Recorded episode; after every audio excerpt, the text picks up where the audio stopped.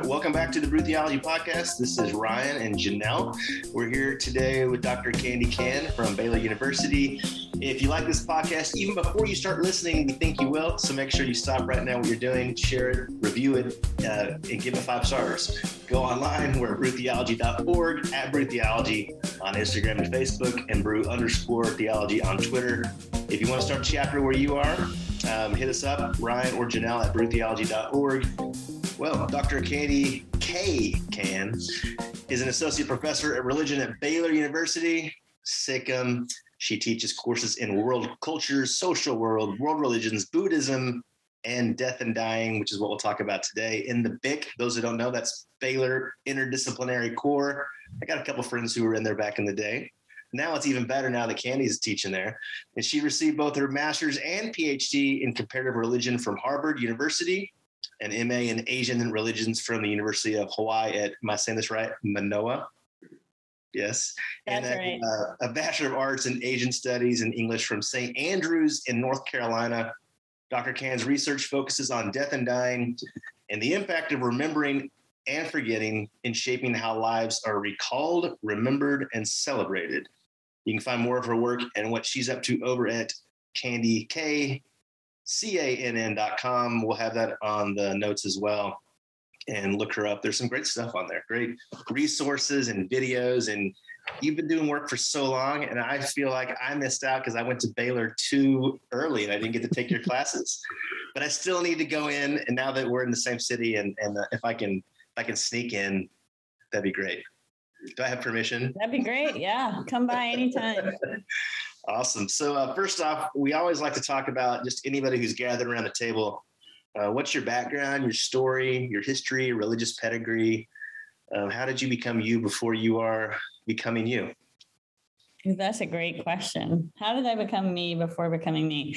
Well, I will talk about. Um, I've always been interested in religion, and um, I just wasn't sure whether I was going to go into the practitioner side or the academic side. And when I was about, I don't know, 15 or 16, I quote unquote started my own religion. And I look back now and I realize that that was actually a study of all the different components of what makes up a religion. So I wrote a creed, I made a song, we had outfits, we had taboos, we were uh, necklaces. And then I invited all my friends over and I baptized everyone in our backyard swimming pool. And then I paraded us down and up the street. And my stepfather at the time uh, was very embarrassed um, by me and my friends. Of course, we were being typical teenagers, right? Um, but looking back, I realized that was actually my first academic exploration of what is religion and asking about the different components of religion. I went back and forth for a long time trying to decide whether I wanted to become an Episcopal priest uh, in the Episcopal Church and um, was actually going to Good Samaritan Episcopal Church in um, in Palolo Valley in Hawaii. And um, my mom died, and I started thinking about the Nicene Creed in, a lot of detail and whether I really believed in the resurrection after death. And around the same time, I took um, a course during my master's degree at the University of Hawaii in Manoa on it was called Death and Dying in Buddhist Cultures. And every week for about six weeks, we spent all day Saturday in a different Buddhist temple. So one week was a Chinese Buddhist temple, one week was a Vietnamese Buddhist temple. And if you've been to Hawaii, you know, there's as many Buddhist temples as there are Christian churches. So um, it was an adventure to say the least. And then we would each have a vegetarian um, meal from that tradition. And so the week we are at the Vietnamese Buddhist temple, we had Vietnamese food. The week we are at um, the Japanese Buddhist temple, we had Japanese food. And then the priest would come in and actually perform the funerary chants. And so it was like a multi sensory experience of death and dying from a Buddhist perspective. And I fell in love so that was when I was like, okay, that's it. I'm going to Harvard. I'm going to get my PhD. I'm going to study religion and I'm going to do this. So um, that was kind of the beginning, and I've been doing it ever since. I don't know if I know anybody. I mean, everybody has their own unique story. We tell people that, like we tell kids, "Oh, you're so unique and special," but no, that actually really was. Not to yeah. kids out there, your stories are also important but uh, no wonder why your your stepfather was like, "What is going on with this girl?" oh, he was just mortified, and he was a Roman Catholic who converted to the Episcopal Church when he got divorced and um, then married my mom. So he was really traditional. And so, you know, he also voted against women in the church and the Episcopal Church. So just watching me like pretend to be a priest and then on top of it, like making up all this stuff, he was just so disturbed. That's fantastic. Um, all right, so then you got you know you got into this uh, the history of death. There, there's so much history there, and, and, there's a lot to unpack. But could you give just the listeners a brief history? I know it's based mostly on white Protestant male thought, um, and then we'll get into some of the problems that you have with that. So, what's the overall history that we have, um, and that you stumbled upon early on with just basic grief, mostly grief and death? Yeah. So really when I started looking at death, dying, and grief, I started looking at these kind of popular memorialization rituals. And then from there, I started studying um, grief and uh, models of grief theory. I um, became certified in thanatology from the Association of Death Education and Counseling. And then I really did a deep dive on all these different models of grief. And what I found over the years is that they're very white, they're very Protestant. Um, they tend to be uh, most of the models, of course, Freud would probably be the original one, right? Who who kind of talks about this pathology pathologization of grief. Um, and he he kind of looks at, you know, getting stuck in grief and so he's not a huge um,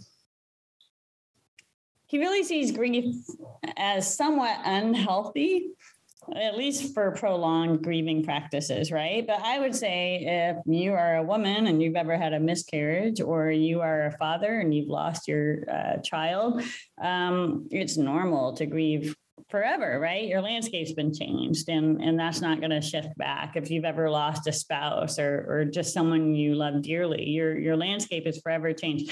So um, so we start with Freud, and we really see a couple of early kind of the, the fetishization of grief, if you will. Um, really, people are looking at grief as a pathology. Um, and I will jump to, you know, the DSM 5, for example, says that any grief beyond two weeks is considered um, abnormal.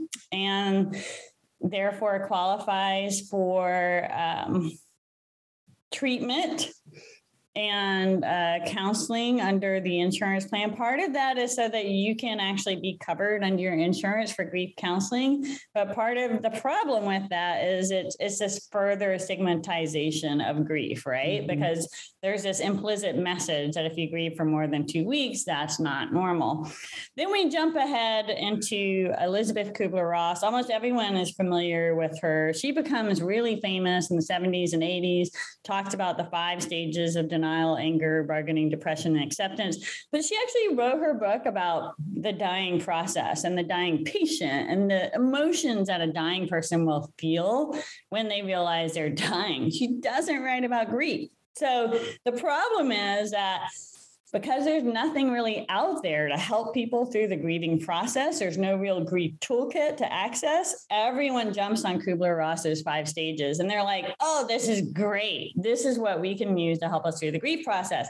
But it doesn't work. Stage based models don't work. Who, who popularized, who, who, who was the one that made that connection that since we don't have anything, let's just use this over here since this is so popular? I don't know. I feel like it's popular culture mostly. I feel like it's just, yeah, I'm not really sure. I'm not sure where these um, the misapplication comes in. And it's also it's it's very linear too, isn't it? With these stages. Yeah. So the stages they imply that you're going to work through each stage. Right? That you're not going to just um, that you're not going to oscillate between various stages. The pro- so we have these you know these problems here with this is all that we have. So there's not much of it. That's the foundation that that Elizabeth Kubler Ross sets. Um, obviously, it's not you know it's it's not linear and it, it, it, deals with the person who's dying, not those who are dealing with the, the, the death of their loved one. And so um, who started? Right. Who, who, started retweak? Were you a part of this retweaking process since you've been doing this for so long? I mean, you are one of the top death scholars in the nation, from what I understand. I'm going to say that you might not, but from my research, yes, you are.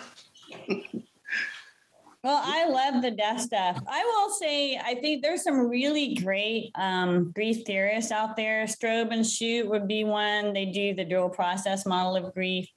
Um, and this one, they suggest that you kind of oscillate between two polar opposites of what's called loss orientation, so feeling the loss of someone who's died, and then the restoration orientation, where you feel okay for a few days, right? So Job and Shooter, like, hey, you're gonna feel awful and then you're going to need a break from feeling awful and you're going to feel okay. And you're just going to go back to your everyday life. And that's okay too. when you're ready, you can go back to feeling awful for a while. So they kind of go back and forth. And their model really is what healthy grief looks like. It's not stage based. You're not just going to move through and not feel bad again. Um, so I love Stroebe and Schut's model. There, there's also um, Ken Doka. He's another one. He talks about instrumental grieving um, versus intuitive grieving. grieving. And some people are instrumental grievers. That means that you just want to get busy. When you can't deal with something, you just get lost in your work, you get busy, you go and organize, you make food for people. This is just how you deal with it. And the intuitive griever just falls apart right? They're like, I'm going to sit here and cry for two weeks in my corner. Go away, let me cry. So, and and he does a lot of work on this, saying that this is just what people do. So, a lot of people, they're like, oh, I haven't dealt with my grief because I've just been burying myself in work. And Doka is like, that might be how you're dealing with your mm-hmm. grief. You might be burying yourself in your work, and that's okay too. I mean, would you say that it would if what what if it's all one thing and not all these? So like somebody who buries themselves in their work and somebody who sits on their couch and you know eats a bunch of Cheetos and drinks a lot of beer or whatever. That's that's probably what I would do. I don't know. yeah, uh, I think I think you kind of want to do both. You, yeah. you know, but the point is that people deal with grief in different ways, and it looks really different on different people. Yeah. Uh, I have uh, a friend recently, not to mention this person's name, who had their own grief, but it wasn't with death, but it was a death of a situation. And, and it was actually I, I kind of related to a degree because we have a, a, death of a situation as well, leaving leaving Denver and family and family friends. Family is what they say these days, and and moving to a you know a new place at this stage in life. And so my, my buddy was talking to his counselor, and I feel like that counselor is using this model of grief saying that it's you're going to go back and forth with like you're kind of excited about this new place, but also this place is not your old place, and so it's going to be sad. And then you're going to try to get motivated again, and then you're going to. And it, he says I, he's had to deal with the back and forth, and that's a new concept for him as well.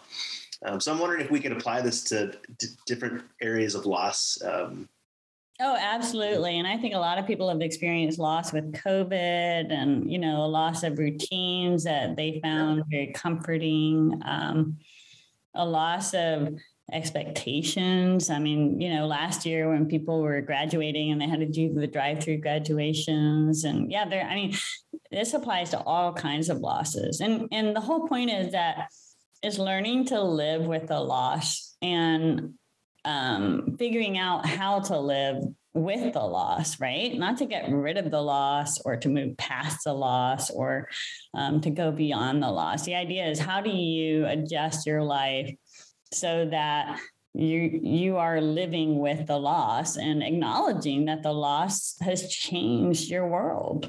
I think that's such an important message that I just, if there's one thing that I could tell people that are grieving, like this isn't just something you go through and it ends. This, it's okay that it doesn't end. I, I just have seen that in in several situations where there's this desire to like get over it and they feel guilt and shame because they can't get over it.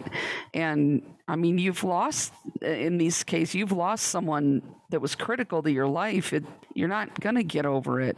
Um, and I, but I think our culture has just, you know, solidified that so much. Yeah, and that's where I don't like um, the Kubler Ross five stages because it implies that you're somehow going to move beyond it instead of learning how to live with it. I mean, even the happy times look different, right? So yeah. now you're getting married, but mom's no longer there. And so you miss her. And or you have your first child and dad's not around or grandpa's not around. I mean, all of these joyful moments will now have a little bit of loss included in them, right? Yeah. So yeah, absolutely. Do you think one of the main problems, at least in the West, eh, in our current situation, is that we we don't value the elderly, thus we don't really know what to do when it comes to death, and so we we're so focused on being young and staying young, and you know, being fit and healthy is great, but we're seemingly doing it for the wrong reasons, you know, because of the Hollywood culture and vanity and all that, and Vanity Fair and entertainment, and and so we just kind of kick the elderly to the curb. And so then, does that? Do you think that affects how we deal with grief? Because the last days are just we just shove it and we just ignore it. And our our, I mean, I don't want to get into our. I think that's a whole other conversation, right? With with how we handle the elderly and the dying and palliative care, but like for instance here in central texas from my understanding that's not really it's not a value it's not important palliative care yeah. And I think part of it is we moved dying out of the home, right? So when people get old, they go to a nursing home. We don't, I mean, part of it is we don't really have the resources when we don't have extended families living um, or several generations living together it becomes a lot harder too so I, I don't think it's just that we don't care it's just we actually don't have the infrastructure anymore with the way our current society is structured to provide that kind of care either. And and so you have these sandwich generations that are trying to care for their parents, they're trying to care for their children. Um, I think that's really hard. So sometimes what ends up happening is we move people who are dying or who are in their older years, we move them out of the home and into nursing homes, right? So we disappear them. We don't see them. We outsource their care, just like we outsource the care for the sick in hospitals, and then we outsource the care of the dead to funeral homes. So I, I think that's created a ton of changes just socially. And then we kind of don't talk about grief. We we don't I mean, I think about that song, uh, We Don't Talk About Bruno, right? We don't talk about grief. Absolutely. Yeah, can you talk a little bit about how you see this playing out with COVID right now? Like, I feel like we need to be having a kind of culture wide discussion of grief, and I'm not seeing that happen. How does how does this grief discussion play out inside of something like a mass um, experience like this? Yeah, Janelle, I'm not seeing that happen either. And I will say when when COVID first hit, I kind of thought, oh yay, now now is my moment. Like I'm finally gonna be able to talk about death and people are gonna want to have these conversations. But instead, what happened, it became really politicized. And then, you know, we started talking about pre-existing conditions and older people. So we started kind of shifting the blame right in order i mean mm-hmm. that's the length we'll go to to avoid having these tough conversations. So i think that's super problematic. So i think right now um, I really have been telling people we need to have trauma informed grief practices and trauma informed um, grief models because now we're not just dealing with grief, we're dealing with trauma on top of that grief, right? And the inability to gather for so long and the inability to share these experiences. And we've all felt so isolated. But on top of that, there's been so much death that people haven't been able to come together to support each other because they're all dealing with their own trauma and their own grief. And I think you see that in any kind of mass casualty event. So the war in Ukraine right now, um, you're seeing that there. I mean, when everyone's going through something, it's really hard to be there for anyone else, right? Yeah. Yeah.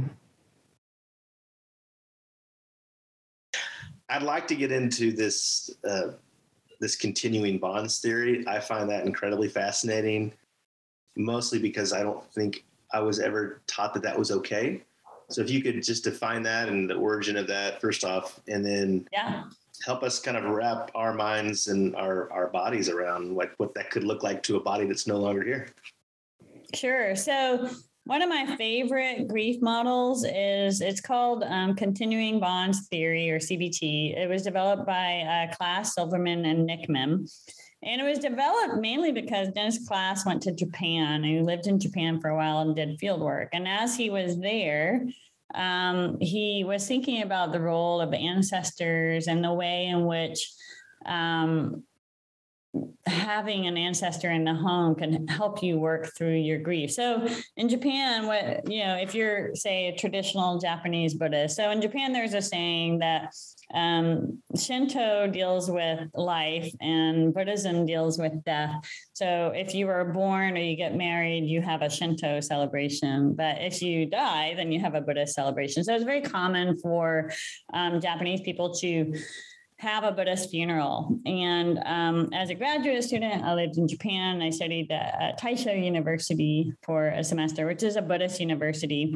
Um, and I actually went to my Japanese teacher's house. Um, her name was Nishikage Sensei, and uh, she lived up in uh, the northern part of the island.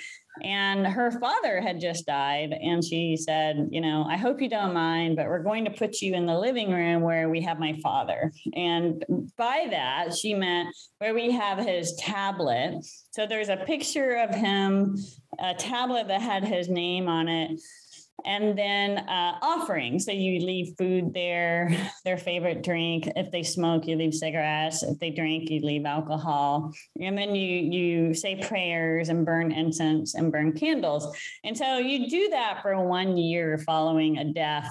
And so that's where I slept. And I found it very comforting because, you know, her dad was watching over me while I slept. But I'm sure this is similar to the experience that Dennis Klass had when he went to Japan, where he got to see that in Japan, when someone dies, you you put them in the home for a year and you care for them for that first year following their death. And um, so this is kind of the idea of continuing bonds. They continue to be a part of your life. They're in a new state. They're in a new form. Um, they're no longer there in person, but you still make room for them in your daily life. So we can do that here in the West. We can set a space for them at the table. Let's say you have Thanksgiving or Christmas or Easter, whatever holiday that that you observe, and you simply set a place for them at the table. Um, you can honor them. You know, Dia de los Muertos has really kind of made this practice a little bit more accepted and more well known here in the United States, um, where you put a picture of the deceased. Uh, and you set up a little altar and you make offerings to them. So the idea is simply that you're making room for the dead and that your relationship with the dead is not a static one, but it's one that continually changes and it also has value and meaning to you. Now, this theory is really um, commonly studied in Europe, but we haven't really seen it take off here in the United States. And I'm a huge, huge, huge fan of continuing bonds theory. So um, I really would love to see it gain more acceptance here.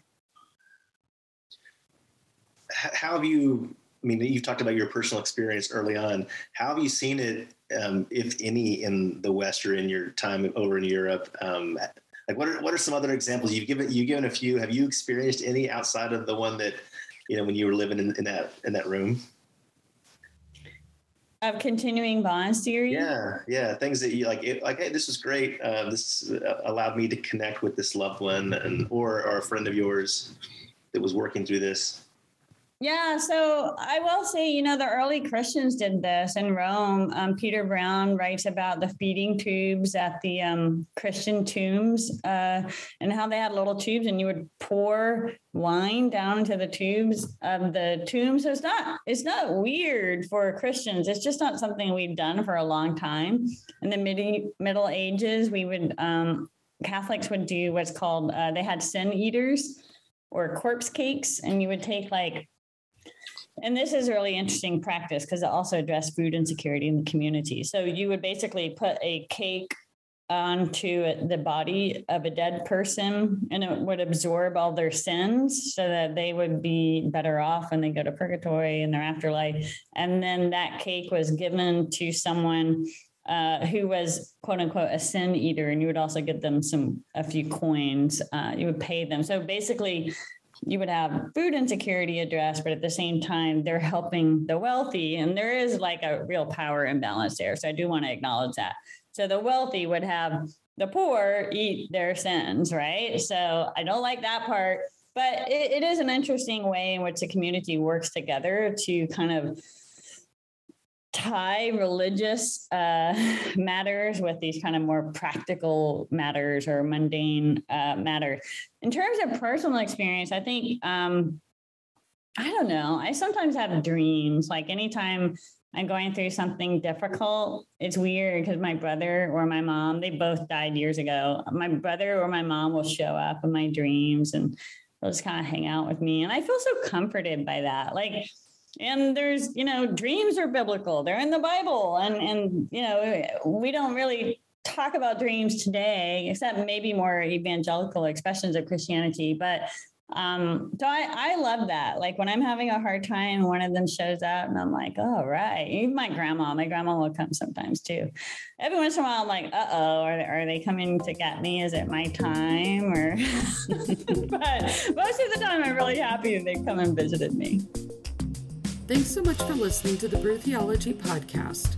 This was our first episode with Dr. Candi Cann, and we'll bring you more next week. If you'd like to know more about Brew Theology, you can find us at brewtheology.org, at Brew Theology on Instagram and Facebook, and at Brew underscore theology on Twitter.